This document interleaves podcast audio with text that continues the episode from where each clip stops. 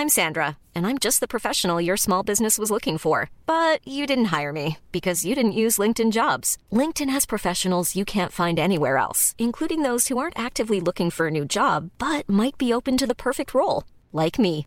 In a given month, over 70% of LinkedIn users don't visit other leading job sites. So if you're not looking on LinkedIn, you'll miss out on great candidates like Sandra. Start hiring professionals like a professional. Post your free job on linkedin.com/people today.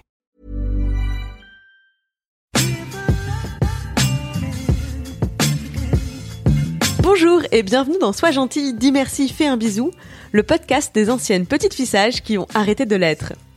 Je suis Clémence Bodoc et cette semaine, je te présente un épisode inédit. L'ancienne petite fissage que j'accueille aujourd'hui n'a jamais donné d'interview. Et pourtant, elle est exceptionnelle. J'ai rencontré Claire en vacances. Elle est monitrice de plongée au centre UCPA de Niolon où je vais régulièrement me former à la plongée sous-marine, ma deuxième passion dans la vie après l'écriture.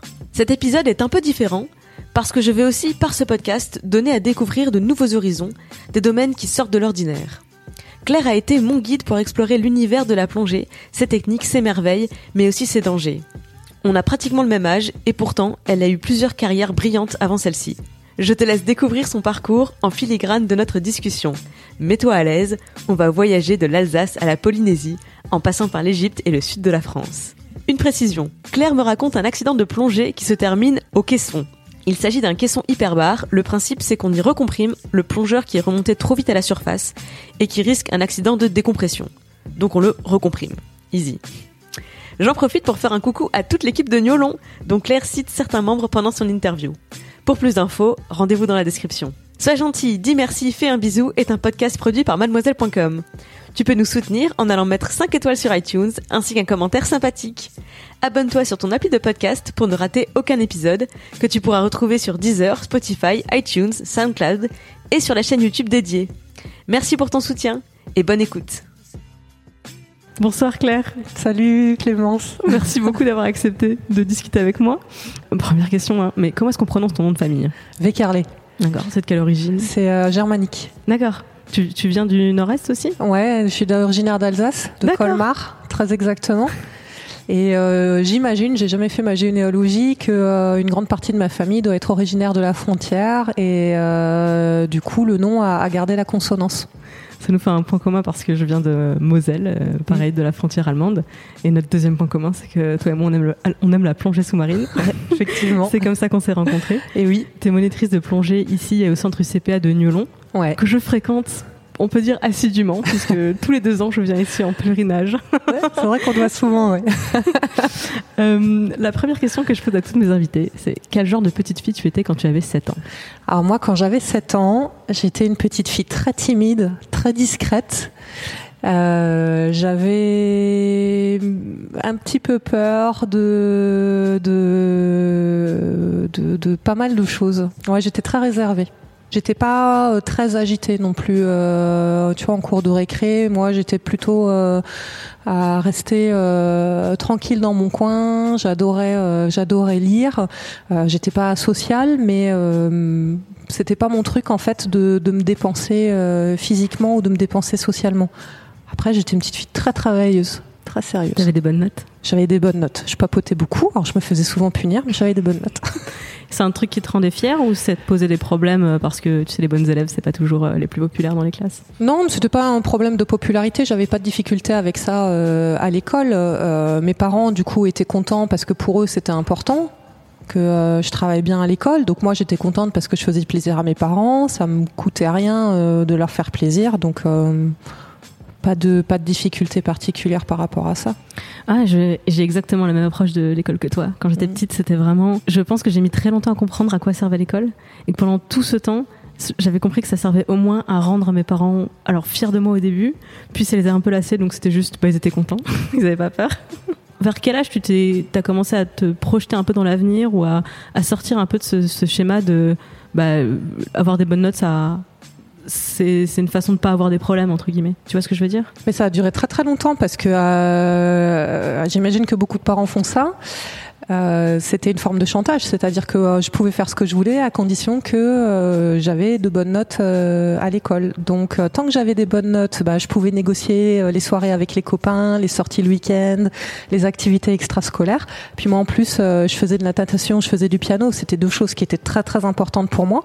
Et la punition évidemment, c'était que quand je ramenais une mauvaise note, eh ben j'allais pas à la piscine ou j'allais pas au piano et c'était quelque chose qui était compliqué pour moi. Donc du coup, je faisais en sorte de pas avoir d'ennui à la maison. Et je ramenais des bons bulletins pour pouvoir euh, profiter euh, de, des choses qui me faisaient plaisir. Qu'est-ce qui t'a fait commencer le piano? Ah, c'était complètement le hasard.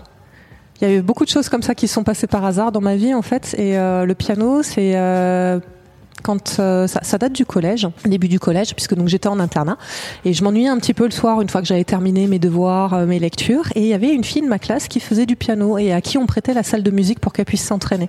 Et donc moi j'allais le voir, j'allais l'écouter, puis ça me plaisait bien. Du coup, quand euh, j'ai quitté l'internat, mes parents m'ont inscrit en école de musique et j'ai démarré comme ça. Donc au collège, tu as commencé à t'es entré en école de musique? Oui.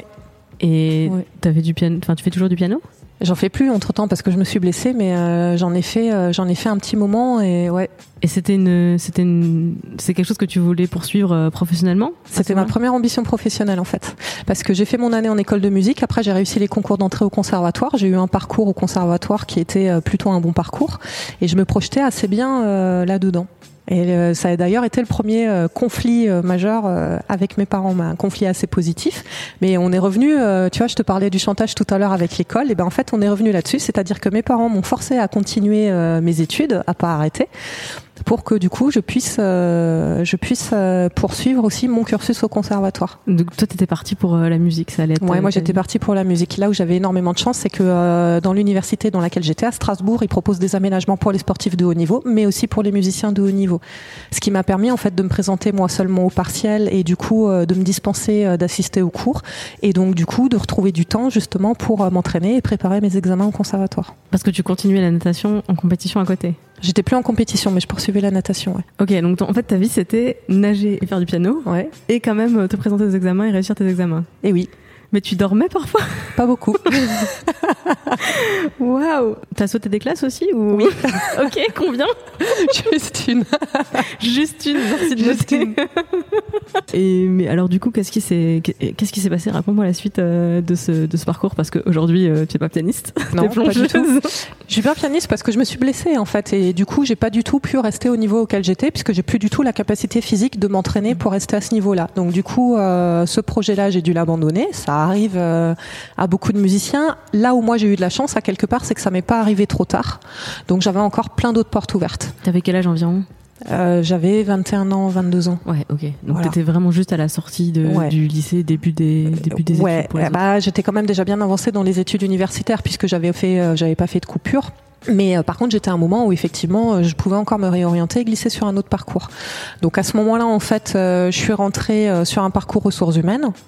Ce qui explique qu'après derrière mon premier boulot, en fait, il a été à l'interface euh, de la production justement et, euh, et, de la gestion des ressources humaines.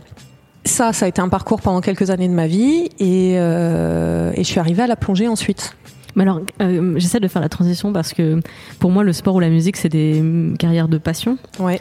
Et enfin, comment tu passes de ces carrières passion à les ressources humaines?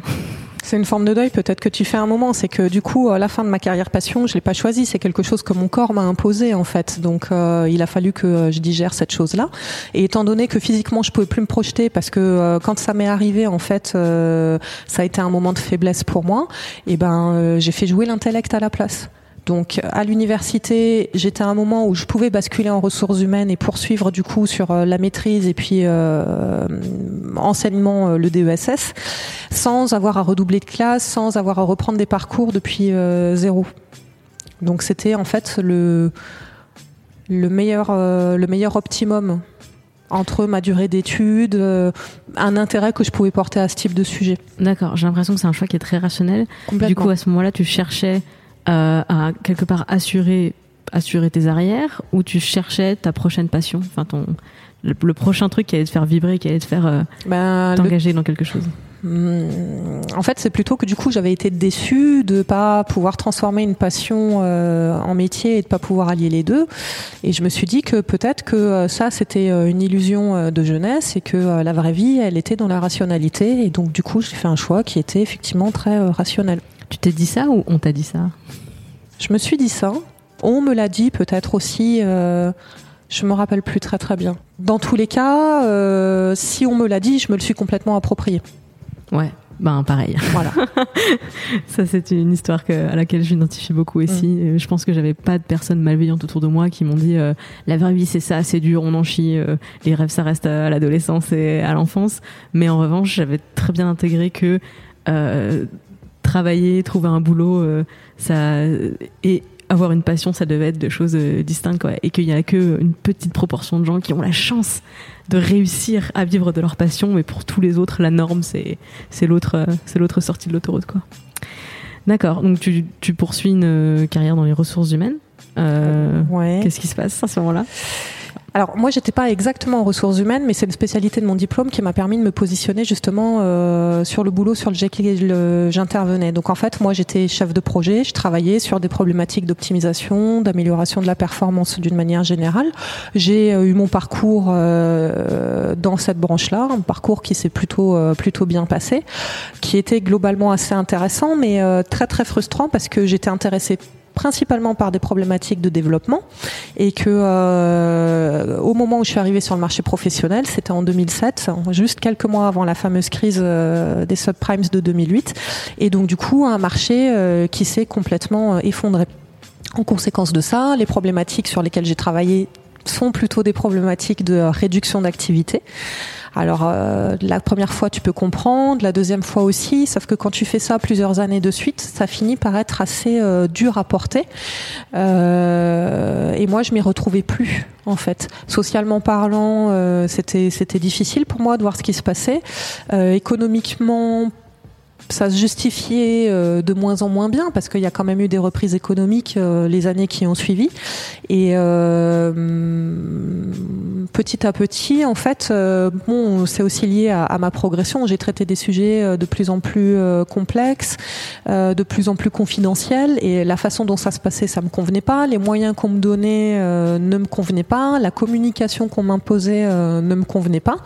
Moi ça faisait quelques années maintenant que j'évoluais dans ce milieu là je voulais plus d'autonomie et du coup, euh, entre ce qu'on m'imposait, le contexte et puis les choses auxquelles moi je croyais, il y avait euh, plein d'écarts et plein de conflits en fait. Donc, ça a été un moment de ma vie où j'ai de nouveau récompensé avec une passion. Je m'étais trouvé la plongée entre temps et euh, ça, ça a pris de plus en plus de place. Alors, deux choses. La première, on va revenir à la plongée, mmh. mais T'étais dans un grand groupe, une, grosse boîte Une grosse multinationale, ouais. Donc, là encore, je pense que je m'identifie. T'avais moins de 30 ans. Oui. Les gens au-dessus de toi, c'était surtout des hommes. Oui. Du coup, euh, alors c'est de la radio, on te voit pas, mais t'es blonde, t'es plutôt jolie. J'imagine que les relations n'étaient pas forcément toujours euh, faciles. Euh, c'est pas ce qui m'a posé le plus de difficultés je t'avouerai. Euh, parce que moi, j'avais quand même, euh, j'avais quand même des responsabilités. Euh, mon parcours, je l'ai démarré effectivement. J'étais ingénieur au départ, et puis après, euh, j'ai eu ma progression. Euh, j'ai fait partie de l'équipe de direction. J'ai été manager. à donc, moins de 30 ans. Toujours à moins de 30 ans là? À 30. Ok, pile 30. Ouais, pile 30 l'année, l'année de mes 30 ans. Ouais. Ouais. Donc euh, j'ai pas eu euh, de, de, de, difficultés par rapport à. Alors peut-être que les hommes l'ont vécu, hein, ça je je peux pas. Euh, je peux Mais pas toi, tu t'es pas senti retenu ou enfin plafonné littéralement tu sais le phénomène de, du plafond vert qu'il y a dans bah, malheureusement beaucoup de boîtes non où euh, au bout d'un moment euh, les petites jeunes qui montent trop vite euh, on se calme. Non, mais alors on m'a on m'a fait monter vite aussi, hein, parce que euh, j'aurais pas eu le parcours que j'ai eu si je n'avais pas été soutenue euh, de l'autre côté. Donc peut-être que ça n'a pas été porté localement, ça c'est possible. Par contre, ça avait été porté par des personnes euh, du siège qui qui géraient mon dossier, qui géraient notamment ma carrière.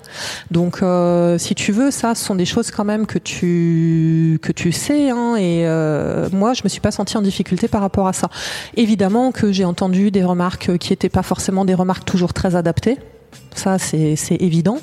Mais ce sont pas des choses qui m'ont fait perdre confiance ou qui m'ont fait perdre mes moyens. Après, effectivement, physiquement, on me voit pas, euh, mais je suis plutôt grande, je suis plutôt carré d'épaule. Et nageuse donc. Nageuse, ouais, j'ai un physique de nageuse. Bon ben, enfin quand je suis face à un homme, si tu veux, je physiquement j'ai la chose, j'ai la chance, pardon, d'en imposer un peu quand même. Mais enfin, tout ça, euh, ce sont pas des choses qui ont joué sur ma confiance en moi, le fait d'avoir des hommes. Euh, je me suis pas sentie plafonnée, ça c'est sûr. J'ai pas ressenti l'égalité tout le temps non plus, évidemment que non. Mais c'est pas ce qui m'a mise en difficulté. D'accord. Ok, donc c'est vraiment ce côté, euh, ce que, le job que tu faisais au quotidien était plus aligné avec tes valeurs. Et c'était ce que tu disais tout à l'heure, hein, c'était une difficulté pour toi de, de manager des projets de réorganisation qui, était pas aligné avec tes valeurs en fait, qui, qui, reposait beaucoup sur ben, faire des plans de licenciement et pas euh, euh, optimiser autrement finalement l'activité économique. Oui, c'est-à-dire que pour moi, il y aurait pu avoir éventuellement d'autres portes de sortie, ou alors quitte à faire un plan de licenciement, il y a certaines façons de s'y prendre, et euh, moi, j'étais pas en phase avec les façons qu'on m'a imposées. Ok, du coup, en parallèle, tu avais découvert la plongée. Comment tu as découvert la plongée? Bah, Complètement par hasard. Je te disais tout à l'heure, il y a beaucoup de choses qui se sont passées par hasard dans ma vie. et la plongée, ça en fait un peu partie. J'étais en vacances aux Canaries et euh, je logeais euh, dans un hôtel où euh, j'ai entendu en fait un, un, jeune homme au petit déjeuner qui racontait euh, la plongée qu'il avait faite la veille à son père. Et je, je, suis allée le voir en lui demandant, ça a l'air vachement sympa ton truc, comment on fait pour démarrer cette activité-là? Il me dit bah écoute moi le club de plongée euh, dans lequel je plonge euh, c'est celui-là, euh, il est à telle adresse tel endroit, tu peux aller te présenter là-bas et puis demander à faire un baptême de plongée. Et voilà. c'est pas et voilà et ensuite qu'est-ce qui se passe? Ah bah, Le baptême s'est très mal passé. C'est vrai. je te jure, le baptême s'est très très mal passé. Alors, si un jour il y a des gens qui écoutent ce podcast et qui ont une mauvaise expérience en plongée, accrochez-vous. Rien n'est impossible.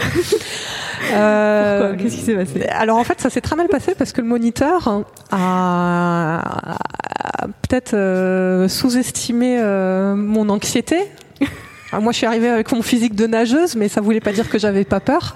Et en l'occurrence, j'avais très très peur. Et euh, j'ai eu très très peur à partir du moment où j'ai le matériel sur le dos. Et moi, ce qui m'a pas plu du tout, en fait, c'est justement cette sensation de lourdeur, cette euh, sensation de, respirer sur du matériel par la bouche. Ce sont des choses qui m'ont vraiment posé problème parce que ça correspondait pas du tout à, ce que je faisais en natation. Et, euh, et ça m'a profondément gênée, en fait. Et j'ai eu cette sensation de ne pas avoir assez d'air. Enfin voilà physiquement j'étais pas bien et, du coup, j'ai vraiment pas apprécié le moment, mais ça s'est presque fini en panique, quoi. C'était pas agréable du tout, du tout. Alors c'est ouf parce que moi aussi, tu sais, la première fois, j'étais tellement stressée. J'ai fait une crise d'angoisse sur le bateau qui m'emmenait à mon au lieu du baptême de plongée. J'ai dû laisser passer d'autres personnes. Enfin, on était plusieurs à pouvoir faire un baptême, donc vraiment j'ai fait allez-y, allez-y. je suis pas sûre d'y aller tellement j'étais stressée.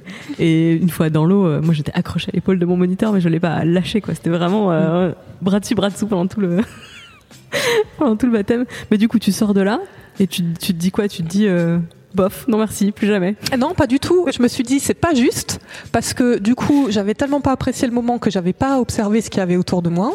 J'avais pas vu d'animaux, j'avais pas vu de poissons, j'avais pas vu de tortues, donc j'étais super déçue parce que je me suis dit non mais attends les autres qui plongent, ils voient des super trucs, moi aussi j'ai envie de les voir.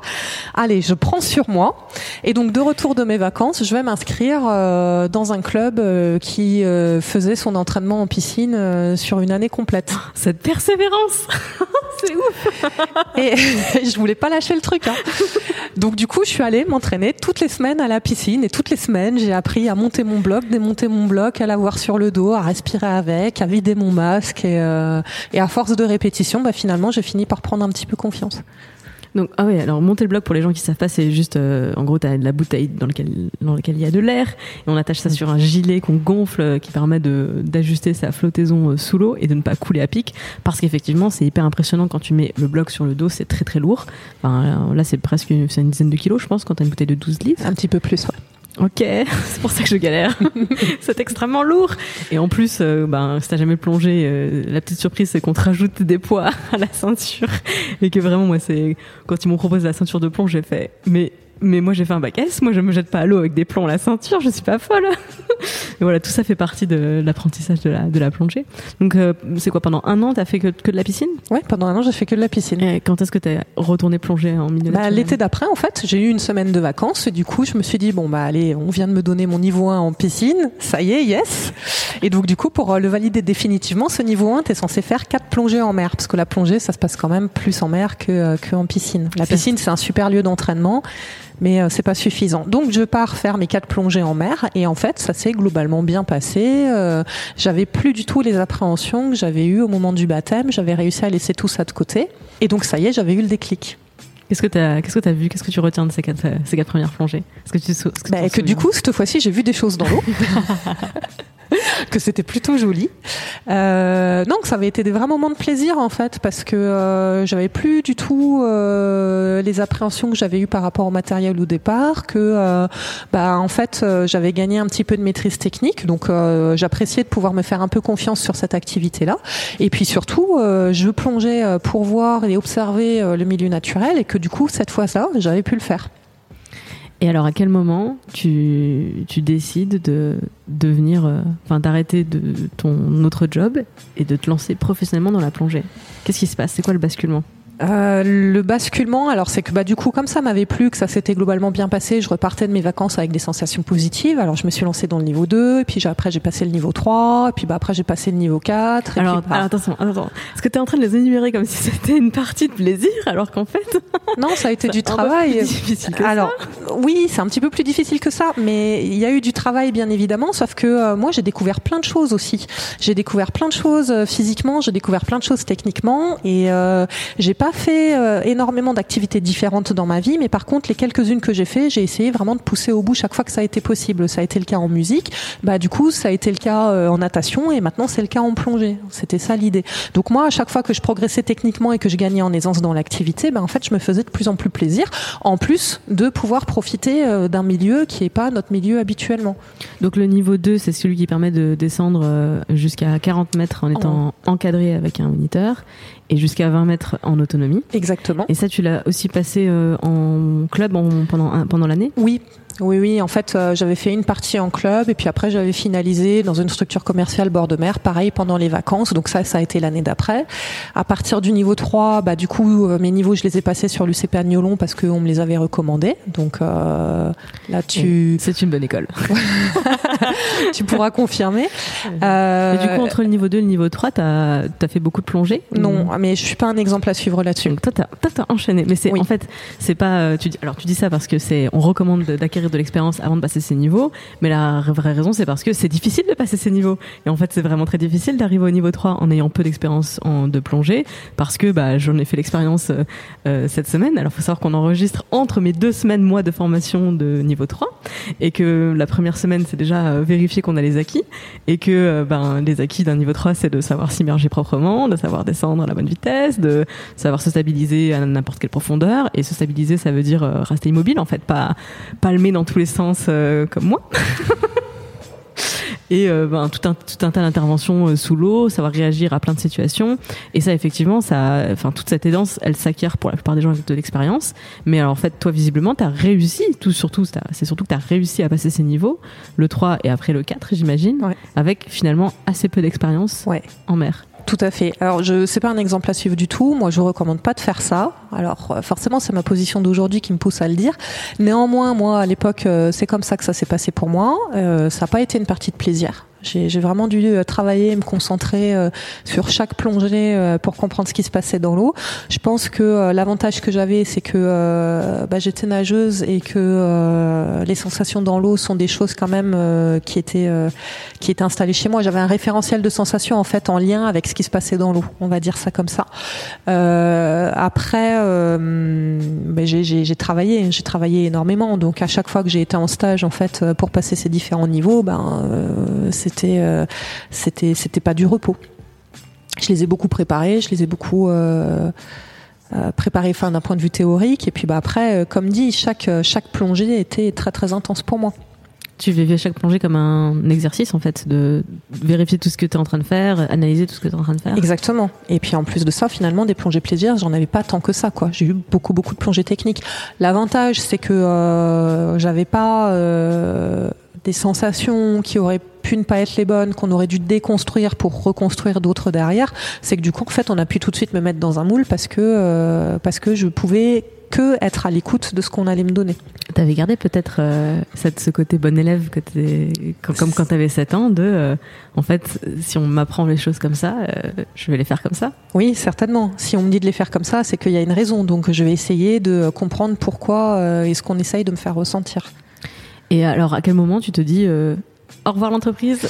Ben, En fait, du coup, ce qui s'est passé, c'est que donc euh, niveau 2, niveau 3, niveau 4, et puis après, je suis allée au monitorat fédéral. Au départ, en fait, c'est parce que comme j'avais eu euh, besoin de, de, de compenser euh, ma vie professionnelle, parce que j'avais un certain nombre de, frustrations, je m'étais dit que je vivrais mieux les choses si j'avais un dérivatif. Donc, mon objectif au départ, c'était de m'investir dans un club associatif, et puis, ben, du coup, d'enseigner un petit peu de plongée. en 2013 c'était la dernière année où on avait la possibilité en fait de basculer du monitorat fédéral, donc qui te permet justement euh, d'intervenir en structure associative au sein de ton club, vers le brevet d'état d'éducateur sportif en fait. Et du coup, j'ai profité de cette passerelle qui, te permet d'exercer. Euh, donc le brevet d'état d'éducateur sportif qui te permet d'exercer en structure professionnelle contre rémunération. Et donc à l'époque, cette passerelle en fait, elle était euh, pas relativement simple, mais euh, il y avait une quinzaine de jours de formation que tu devais suivre au CREPS. Donc les CREPS en fait, ce sont les établissements qui euh, forment les sportifs de haut niveau notamment et qui forment aussi les éducateurs sportifs de fait. Ils relèvent du ministère Jeunesse et Sport et euh, à condition euh, d'avoir les connaissances de base nécessaires en anatomie, physiologie du sport, donc que tu validais aussi au travers d'un examen national, le, le, secourisme, bah, tu avais et puis donc ton monitorat fédéral, tu avais la possibilité de suivre cette passerelle et au bout des 15 jours de te présenter à l'examen national du brevet d'État. Donc ce que j'ai fait, euh, brevet d'État que j'ai obtenu, et donc à partir de ce moment-là, en fait, c'est poser la question de, ben moi j'ai un autre ticket dans ma poche, j'ai quelque chose en fait qui me permettrait de faire un autre métier dans ma vie. Est-ce que euh, ce serait pas intéressant de, de faire une expérience, étant donné que je m'y retrouve plus dans mon boulot et qu'en plus, vraiment au moment en fait où j'ai obtenu mon brevet d'état, les perspectives qu'on me proposait, elles me convenaient de moins en moins et que ça n'avait pas l'air de se dégager, bah, je me suis dit que c'était peut-être l'occasion pour moi de, de passer à autre chose. Et tu avais retrouvé, j'ai l'impression, un alignement entre passion et carrière. exactement. Il s'est passé combien de temps entre ta première plongée et ce moment-là, en année? Combien de combien d'années? 2009, 2013, hein, c'était 5 ans. Tic-tac pour moi. Hein. Je suis à 4. C'est toi qui vois. moi, j'aurais un peu plus de mal parce que je pense que. Donc, déjà, moi, je suis pas sportive de haut niveau. Ouais, moi non plus. Donc, hein. déjà, il va falloir. Euh, alors, je, Il va falloir que moi je sois un peu plus euh, solide physiquement avant de réussir. Parce qu'on a des, il y a des sélections avant de rentrer dans, en formation euh, au CREPS. Alors, pour le brevet d'État, la passerelle du brevet d'État, en l'occurrence, non, il n'y en avait pas. C'est ça. C'est-à-dire que les dernières sélections, en fait, elles se passaient, euh, enfin, la, dernière épreuve physique, elle avait lieu au moment où tu passais euh, ton niveau 4 guide de palanquet. Après, derrière, tu basculais principalement sur de la théorie, sur de la pédagogie, mais euh, tu étais plus du tout évalué sur tes capacités physiques dans l'eau, à l'exception d'une remontée assistée de 25 mètres où on évaluait justement tes capacités à, à assister quelqu'un en difficulté puisque tu vas être moniteur, tu vas être encadré, enfin tu vas encadrer dans l'eau, pardon, donc tu dois être capable d'assister les personnes que tu encadres si jamais il devait y avoir un souci. C'est la seule épreuve technique en fait, et cette épreuve-là, tu la passes au moment euh, du monitorat fédéral. Donc moi, quand j'ai passé ma passerelle, en fait, j'ai pas eu de test physique. Tu déjà validé. Et eh oui. Mais alors justement à propos de ce point-là, parce que alors moi j'ai découvert la plongée avec l'UCPA et j'ai été formée euh, essentiellement à Niolon et hum, j'adore cette activité et il y a une dimension quand même très. Euh, euh, comment je peux dire ça? Qui force l'humilité. C'est le, danger euh, auquel on s'expose. On va quand même respirer sous l'eau. et, toi, en, choisissant cette carrière, t'avais pas, t'avais pas peur d'avoir à gérer ça, en fait, d'avoir à gérer potentiellement des accidents de plongée, des gens à qui il arrive des trucs sous l'eau, sous ta responsabilité? C'est pas quelque chose qui te faisait peur? Peur, non. Euh, j'y pensais, bien évidemment. Euh, à chaque séance, à chaque plongée, euh, tu essayes d'avoir l'œil sur ce qui potentiellement pourrait devenir une difficulté au cours de la plongée. Par contre, moi j'ai exercé, à partir du moment où j'ai eu mon brevet d'état, j'ai exercé principalement sur l'UCPA de Niolon et j'ai eu la possibilité, avec les cadres qui étaient en place, de, de me recycler régulièrement sur mes compétences et de progresser. Donc c'était pas une peur pour moi parce que je pensais quand même avoir les moyens de gérer une situation de ce type si jamais ça devait arriver. Et ça t'est déjà arrivé? Et ça m'est déjà arrivé. Tu peux me raconter euh, une qui t'a marqué particulièrement? Euh, Alors oui, mais alors j'en ai eu qu'une. Ah. Euh, heureusement, j'en ai pas non plus, j'en ai pas non plus beaucoup beaucoup. J'en ai vécu une vraie. C'est une, une, une, plongeuse qui est arrivée pour passer son niveau 3. Donc du coup, les séances de technique se passaient plutôt autour des 40 mètres. Oui, parce que le niveau 3, le but, c'est d'être un plongeur autonome dans jusqu'à 60 mètres. Exactement. Donc forcément, en fait, ce qu'on cherche à faire, c'est euh, transposer les compétences qui ont déjà été acquises sur les précédents niveaux en profondeur du coup.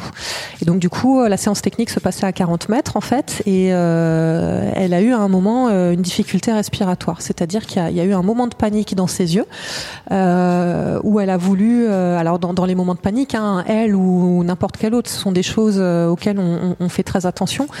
Il y a un espèce de réflexe terrien qui se remet en place où tout ce qu'on veut faire, c'est regagner la surface.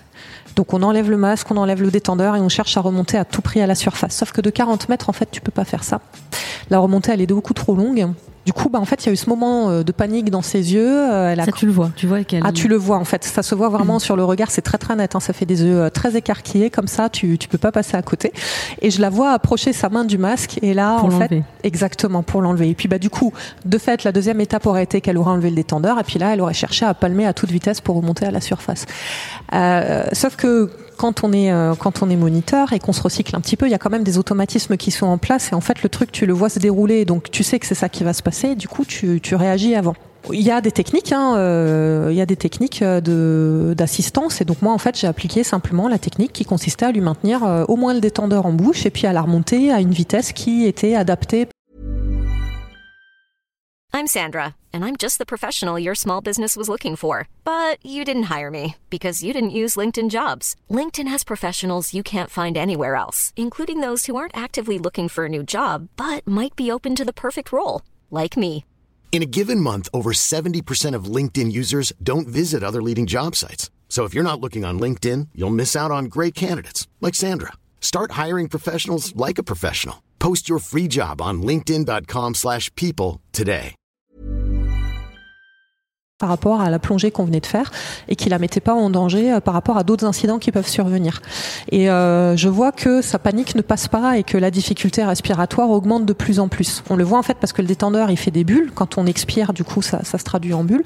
Et donc on est capable en fait visuellement de, euh, de, se rendre compte de comment la personne respire, si elle respire vite, fort, pas vite, pas fort. Et pareil à l'expiration. Et donc elle, en fait, du coup, euh, tu voyais que euh, ça, ça, ça fonctionnait plus. Enfin, elle respirait très fort, ça faisait des bulles de partout. Ah, si, d'accord, c'est l'inverse. Ça, faisait beaucoup de bulles. Oui, ça faisait beaucoup de bulles. En fait, comme si elle était très très essoufflée. Sauf qu'il y avait aucune raison qu'elle soit essoufflée, puisque du coup, elle ne faisait plus aucun mouvement. Moi, je la tenais, j'étais en train de la remonter, et euh, du coup, ça ne semblait pas être une panique euh, classique de quelqu'un qui se rassure quand on voit qu'on est à l'approche de la surface. En fait, euh, cette plongeuse-là, elle était en train de faire ce qu'on appelle un œdème pulmonaire, c'est-à-dire que pour une raison donné, euh, en fait, ses poumons réagissent à une forme d'agression et commencent à se remplir d'eau. C'est une réaction de n'importe quel tissu qui se sent agressé en fait et qui va euh, qui va justement euh, produire de l'eau ou se remplir d'eau. Donc ça a été le cas pour ses poumons, ce qui explique le fait qu'elle ne pouvait plus respirer normalement, forcément. Et arrivée en surface, euh, bah du coup rappel du bateau, on récupère donc cette plongeuse, on la remonte sur le bateau et puis on met en place la chaîne des secours qui est prévue. Hein. Il y a des protocoles qui sont quand même très très précis, très détaillés. Et puis bah, elle a été évacuée en fait cette plongeuse. On a appris après coup qu'en fait elle avait un problème médical qui favorisait justement la survenue des œdèmes pulmonaires. Donc elle a juste été victime de, euh, de ses antécédents euh, médicaux à elle quoi.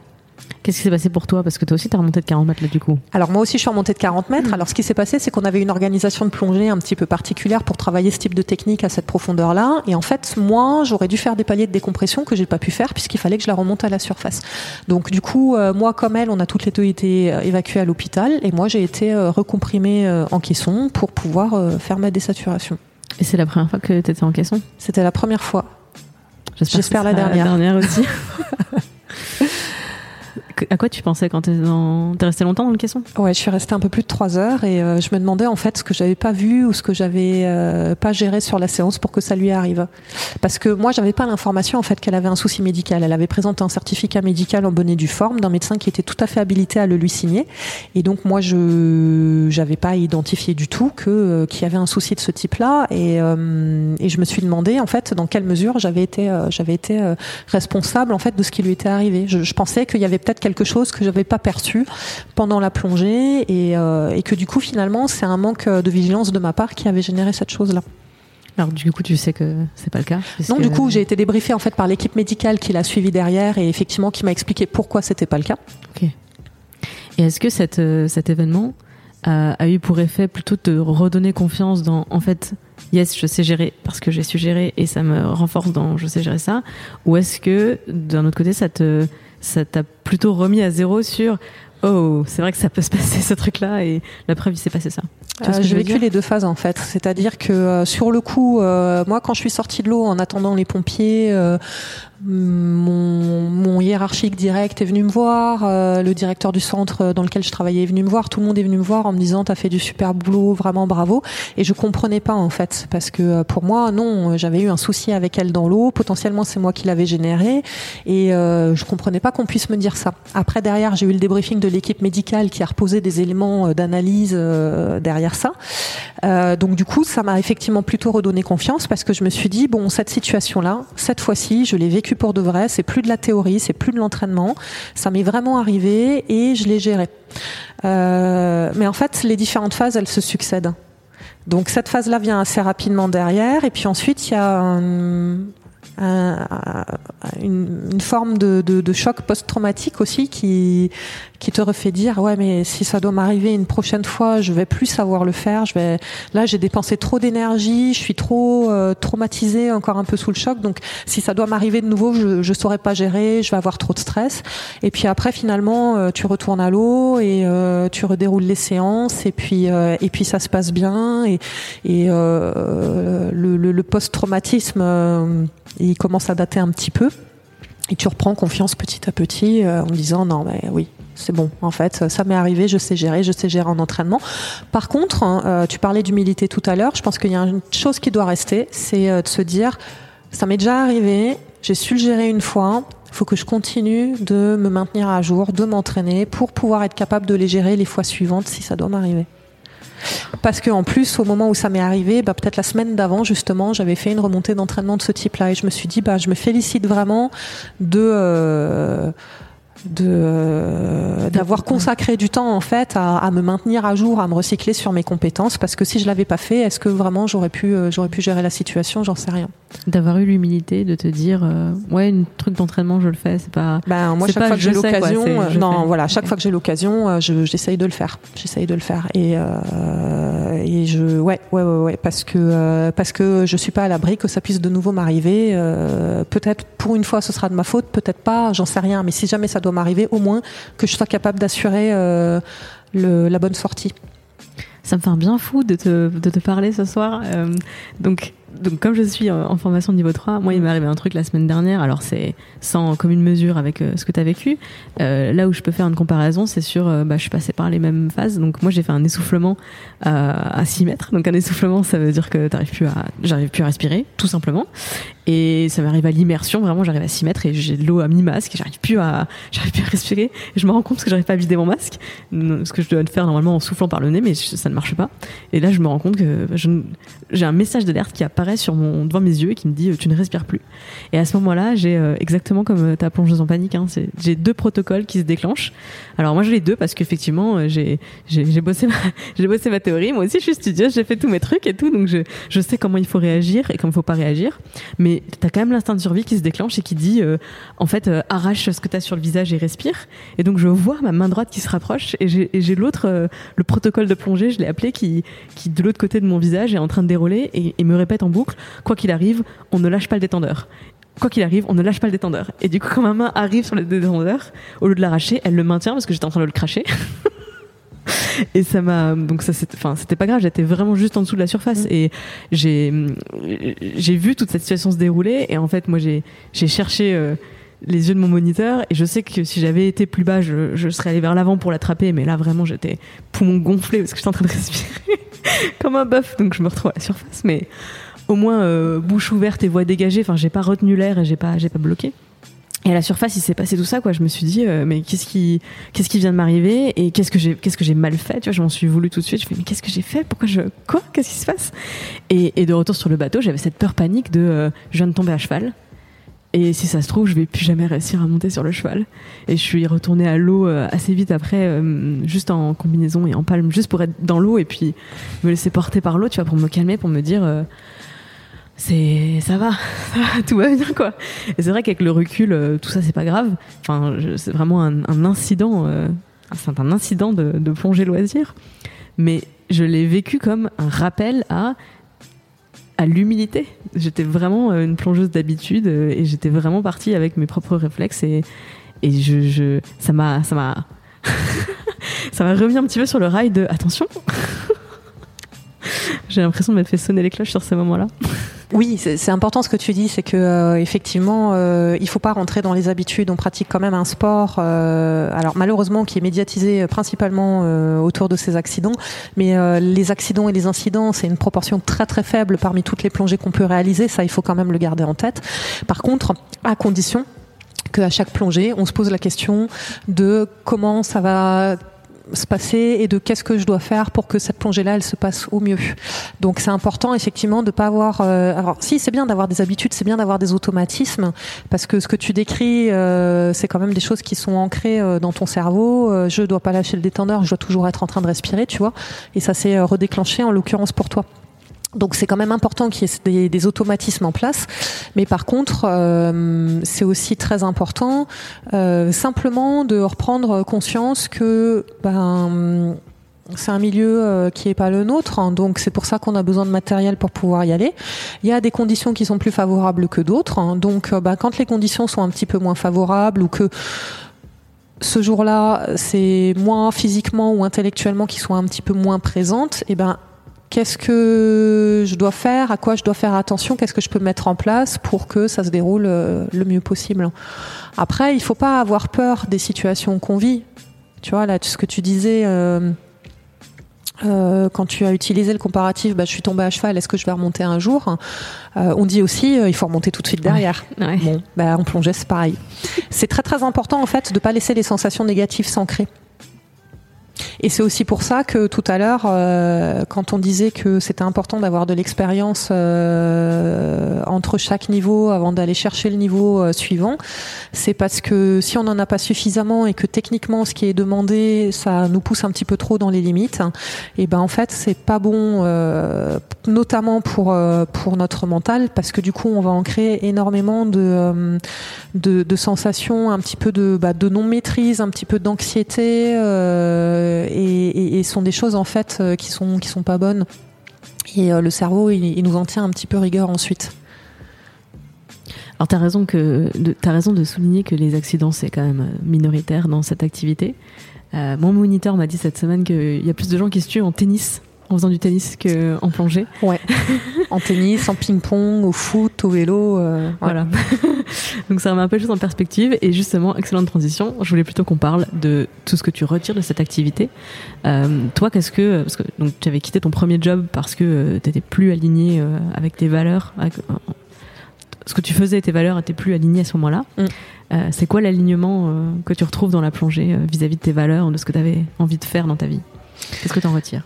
Alors moi déjà du plaisir au quotidien, ce que j'avais plus forcément euh, dans mon précédent boulot en fait. Dans mon précédent boulot, ce qui devenait compliqué, c'est que chaque sujet qui tombait, chaque nouveau projet, ça me coûtait énormément d'énergie.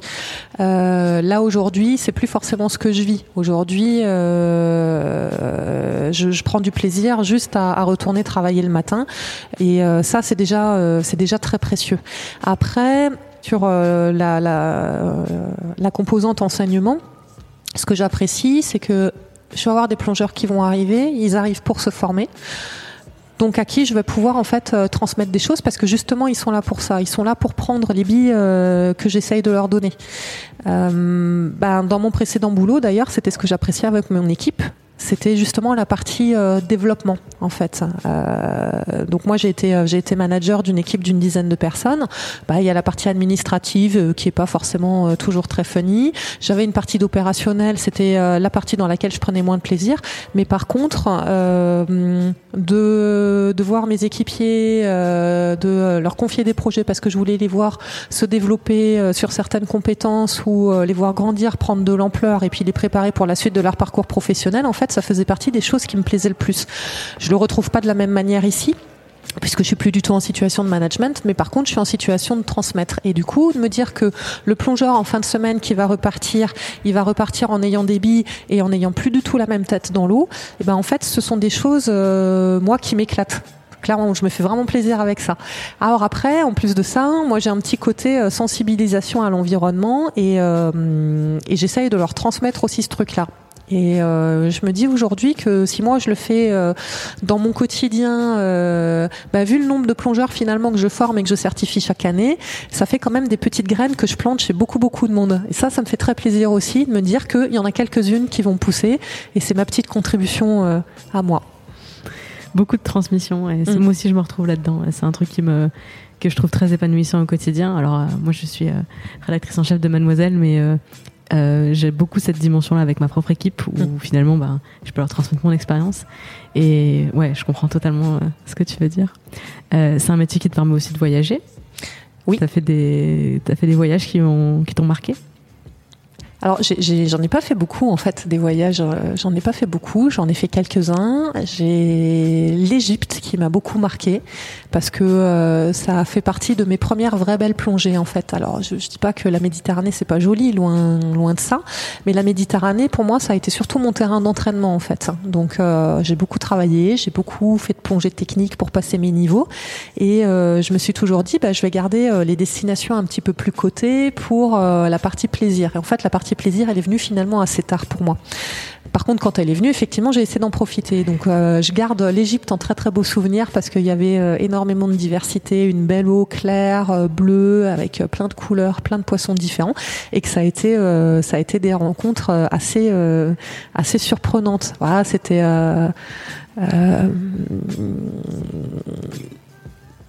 je, ne sais pas comment le décrire. C'est marrant en fait. Ça a été, ça a été vraiment des moments de, de, de pas des moments où j'étais coupée complètement. Alors en plus c'était en croisière bateau, on était loin des côtes, il nous avait fallu plusieurs heures euh, pour s'éloigner.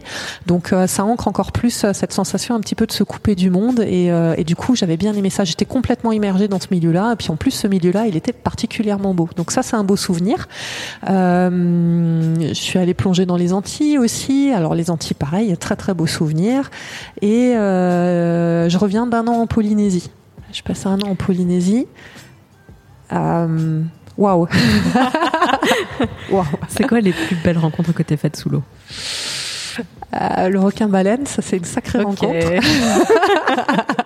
Tout de suite, très bien. Bah, et tu me demandes les plus belles, ouais. Le requin baleine, ça c'est une sacrée rencontre. Après, c'est euh... quoi C'est 12 mètres euh, les requins Alors moi c'est un petit bébé que j'ai vu. Euh, ça va te faire sourire. Un petit bébé, ça fait 6 mètres. Okay. Donc ça, ça, tu vois la masse se dessiner au loin et tu te dis non, c'est pas possible. Mais si, c'est ça. Et waouh, j'en ai pleuré. j'en ai pleuré. Euh, très belle rencontre également euh, les raies.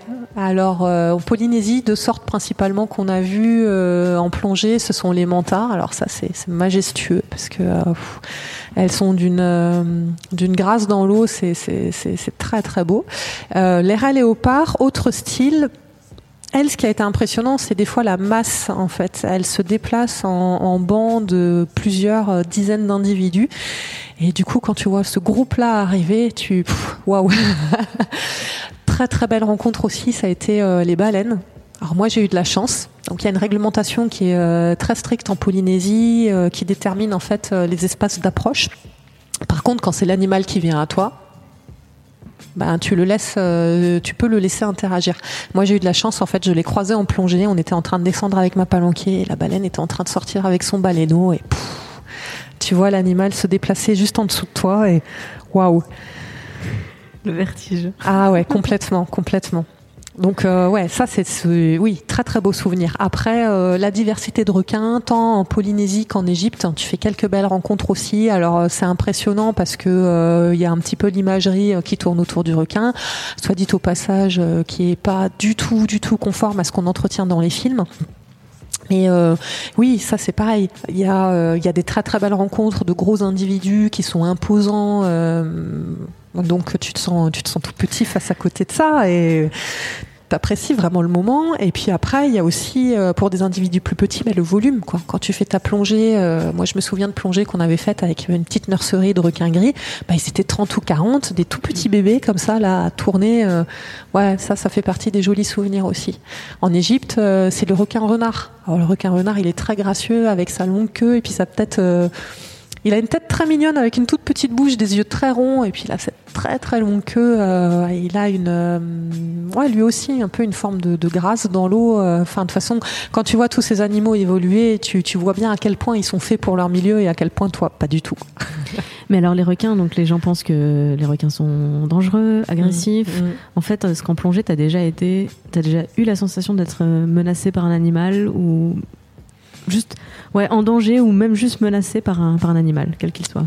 Alors, dans une situation, ouais, ça m'est arrivé dans une situation. euh, où il y a des pratiques euh, de, euh, de feeding qui ont encore lieu en Polynésie. Alors après, il y a des textes qui essayent de le réglementer. C'est plus ou moins contrôlé, plus ou moins appliqué. Ça, ça veut dire que tu fous de la bouffe à l'eau Ça pour veut dire en attirer fait que les animaux. voilà exactement tu, tu les nourris pour les pour les faire venir pour les attirer et puis pour les sédentariser de Oui. manière en fait à pouvoir garantir l'activité touristique. Ok, Voilà. Ce qui est interdit parce que tu détruis leurs euh, instincts naturels de chasse et que tu les fragilises en les faisant venir à des endroits. Où Ouais, en l'occurrence, en fait, tu détruis complètement, euh, enfin, tu détruis, tu, tu modifies leur comportement et tu les fais évoluer dans des espaces euh, qui sont pas les leurs, normalement. Donc, euh, tu peux avoir certains gros requins pélagiques qui vont s'approcher parce que du coup, ils savent qu'il y a une source de nourriture ou certains requins qui sont plutôt euh, des requins de profondeur qui vont remonter dans des très petites profondeurs, justement, euh, pour se nourrir. Euh, donc, du coup, tu modifies leur comportement et en fait, euh, dans l'eau, il y a des niches pour chaque animal. Donc, euh, tu as des requins qui sont faits pour vivre en petite profondeur près des côtes et puis en plus grande profondeur près des côtes, et puis en petite profondeur mais au large, en grande profondeur au large, et chacun a son habitat et chacun a son type de nourriture aussi. Si tu modifies cette chose-là, forcément tu fais venir en fait des animaux qui ne sont pas censés être sur cet habitat-là, et forcément tu déséquilibres euh, tout le restant du système. Moi, du coup, la situation effectivement que j'ai vécue où ouais, j'ai trouvé que ça craignait un petit peu, en fait, c'est dans un centre dans lequel je travaillais qui pratiquait justement le feeding. Alors moi, je le pratiquais pas moi-même, mais par contre, j'encadrais des plongeurs qui évoluaient sur le même site de plongée, et euh, en l'occurrence, euh, ben, c'est les moments en fait où on a pu observer effectivement que euh, le comportement des animaux c'était pas le même, euh, qu'ils étaient assez euh, inquisiteurs et que c'en était oppressant finalement pour tout le monde. Le touriste qui se rend pas compte du danger, lui, ça l'éclate. Ben, il a vu un requin de près, il a pu faire sa photo, sa vidéo, voire même son selfie pour certains. Toi, tu es encadrant, euh, tu sais que normalement, c'est pas ce comportement-là que l'animal est censé avoir. Euh, bon, bah moi, euh, déjà d'une, ça me met mal à l'aise parce que je, je suis pas en accord avec ça, je suis pas en accord avec ce type de pratique. Et puis en plus de ça, parce que le plongeur, il comprend pas forcément pourquoi est-ce que je suis pas en accord avec ça, et parce que pour être tout à fait pragmatique, il y a aussi des questions de responsabilité et que si là il arrive quelque chose, c'est ma responsabilité à moi qui est engagée. Donc en plus, quand on l'engage sur des choses que je cautionne pas, ça me pose franchement un problème. Ouais. Mais alors du coup, t'as jamais été confronté à, par exemple, des requins qui, avec leur comportement normal de requin normal, euh, seraient menaçants. En fait, le requin sous l'eau, euh, Eh bien non, moi ça m'est pas arrivé. d'accord. Moi, ça m'est pas arrivé. Non, non, clairement pas. Euh, après, il y a des règles hein, pour interagir avec eux, euh, mais ce sont des règles qui sont très simples, qui sont connues. Donc, euh, à partir du moment, enfin, que ce soit des requins ou que ce soit n'importe quel autre type d'animal qui a peut-être une publicité un petit peu moins agressive, il y a des comportements à avoir. On est dans un milieu qui n'est pas le nôtre. Encore une fois, il y a des choses que nous, on tolérerait pas sur Terre et euh, qu'on voit pratiquer dans l'eau. Simplement, si on arrêtait de les pratiquer dans l'eau et puis qu'on se remette un petit peu à notre place et qu'on soit discret euh, et, euh, et, respectueux dans nos interactions, ben, ça se passe très très bien. je pense qu'on peut faire le parallèle avec les ours quand tu vas au Canada, par exemple, j'ai mhm. vécu un peu là-bas, et hum, quand tu vas te balader en forêt, tu es formé à réagir si jamais tu croises un ours ou si tu sens qu'il y a un ours qui s'approche, etc. Et c'est vrai que dans ces consignes, il n'y a pas énerver l'animal. Euh, apparemment, sous l'eau, il y a des gens qui se permettent d'exciter les animaux. Et bah oui, clairement.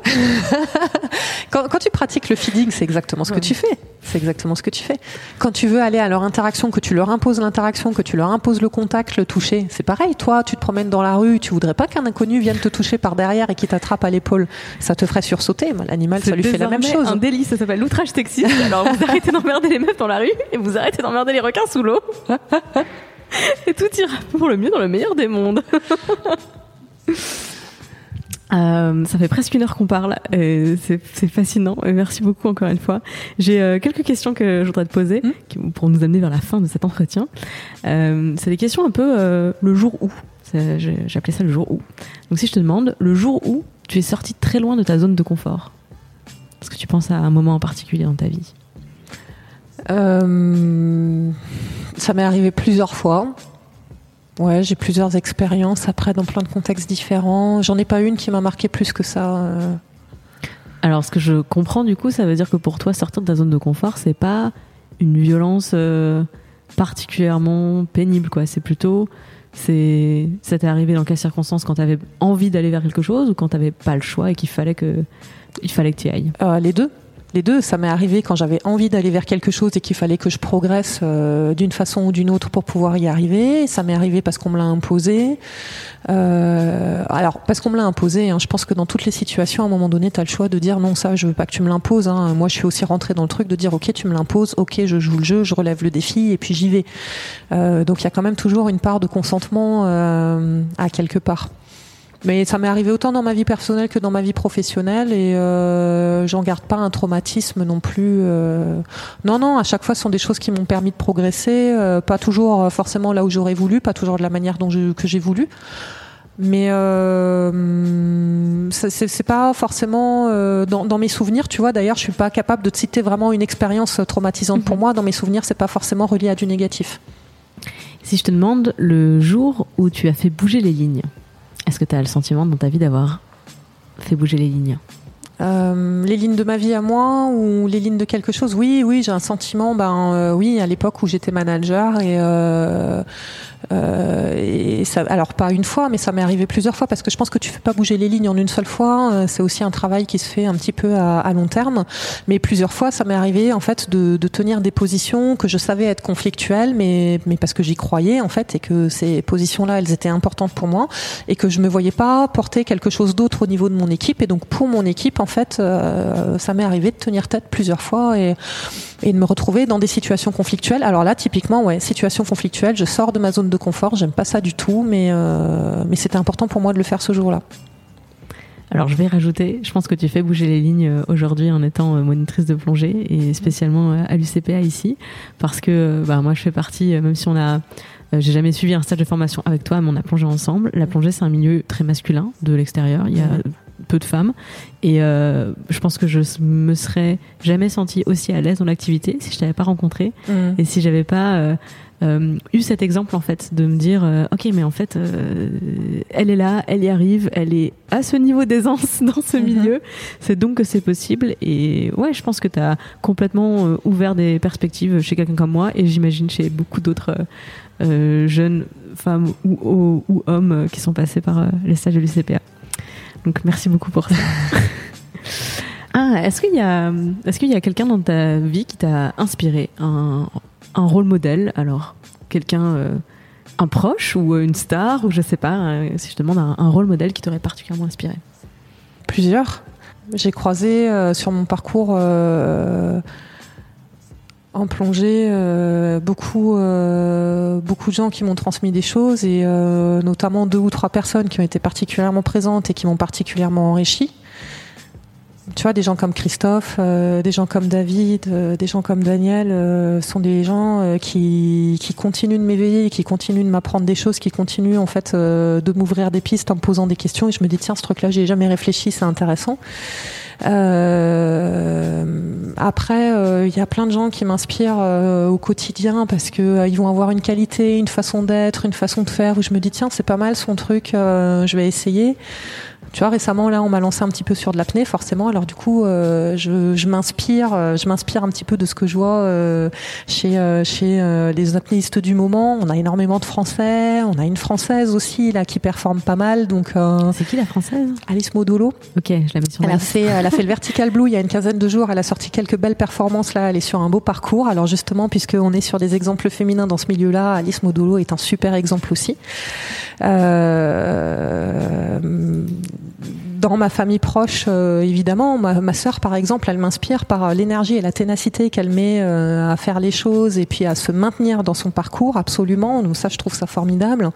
Euh, dans, dans mon cercle très proche aussi, Julien, c'est quelqu'un qui m'inspire parce que il a une façon de prendre les choses que, je trouve absolument extraordinaire. Quoi. Il arrive à tout dédramatiser, il arrive à tout tourner à la dérision. Pour lui, les choses, elles sont tellement simples que, bah oui, forcément, alors bah, continuons de faire simple finalement. Hein. La vie, c'est... Euh, c'est euh, prendre son inspiration et puis euh, souffler un coup derrière et, et ça c'est ça c'est super aussi ouais ça c'est quelque chose qui m'inspire beaucoup que j'ai plus de mal à à appliquer au quotidien. Je, je sais que j'ai encore des moments euh, un petit peu de tension et ouais, j'essaye de, de, de, prendre exemple et de m'inspirer de ça pour euh, pour euh, pour me détendre. En plus, ça va super bien avec l'activité, tu vois. Donc c'est vrai. si je te demande ta plus grande fierté. Ma plus grande fierté, c'est de toujours avoir réussi ce que j'ai voulu faire. Et le meilleur conseil qu'on t'ait donné Souffle. Yes, c'est un très bon conseil. Et, euh, et en vrai, y a alors le pire conseil qu'on t'a donné Prends sur toi. Qui c'est qui t'a donné ce conseil? Ah, plein de monde. Je l'ai entendu dans ma famille, je l'ai entendu au travail, euh, je l'ai entendu euh, de mes profs pendant mes études. c'est un truc qui est très très prégnant. C'est un, psychologue qui m'avait expliqué ça. Euh, donc à l'époque où j'avais été promu manager, en fait, on, avait été accompagné euh, par un cabinet justement euh, dans, dans, notre prise de fonction. On avait une formation assez intéressante d'ailleurs. Et ce psychologue nous avait expliqué qu'on avait tout un tas de petites voix qui sont installées en nous depuis notre enfance, qui sont sois gentil, fais plaisir et bah, prends sur toi, ça en fait un peu partie quoi. Eh bien, je vais garder le meilleur conseil alors. Je vais garder ce souffle qui m'aurait bien servi il y a deux jours. et, euh, et, ouais, les petites voix, c'est bah, ce qui m'a inspiré ce podcast. Hein. C'est mm. que j'ai appelé euh, Sois gentil, dis merci, fais un bisou. Voilà. Parce que c'est une phrase que j'ai trop entendue en étant petite et que je continue d'entendre maintenant. Les adultes continuent à, de répéter ça à des plus petites que moi et j'avais envie de casser cette chaîne en faisant entendre la voix de de femmes qui sont plus des petites fissages, qui ont tracé leur route. Et euh, bah, la tienne m'inspire énormément. Et je pense que je me souhaite de marcher dans tes pas. Ah bah écoute, moi je te le souhaite aussi. Merci beaucoup Claire. Ah, je t'en prie Clémence, merci à toi. Sois gentil, dis merci, fais un bisou. C'est fini pour aujourd'hui. Rendez-vous jeudi prochain pour un nouvel épisode et une nouvelle femme fantastique à découvrir sous un nouveau jour. Tu peux t'abonner sur ton appli de podcast, bien sûr, et ça m'aide énormément à faire connaître ce programme si tu en profites pour aller mettre 5 étoiles sur iTunes et un commentaire enthousiaste. Tu peux également faire découvrir ce podcast à tes amis par Deezer, Spotify, SoundCloud ou la chaîne YouTube dédiée, ou encore sur mademoiselle.com où les épisodes paraissent chaque jeudi. Ton soutien est précieux, alors merci sincèrement d'avoir écouté jusqu'au bout. Merci pour les commentaires et les étoiles. Le meilleur moyen d'aider ce podcast à grandir et d'aider Mademoiselle à grandir, c'est encore d'en parler autour de toi si ça te plaît. Merci beaucoup. À jeudi.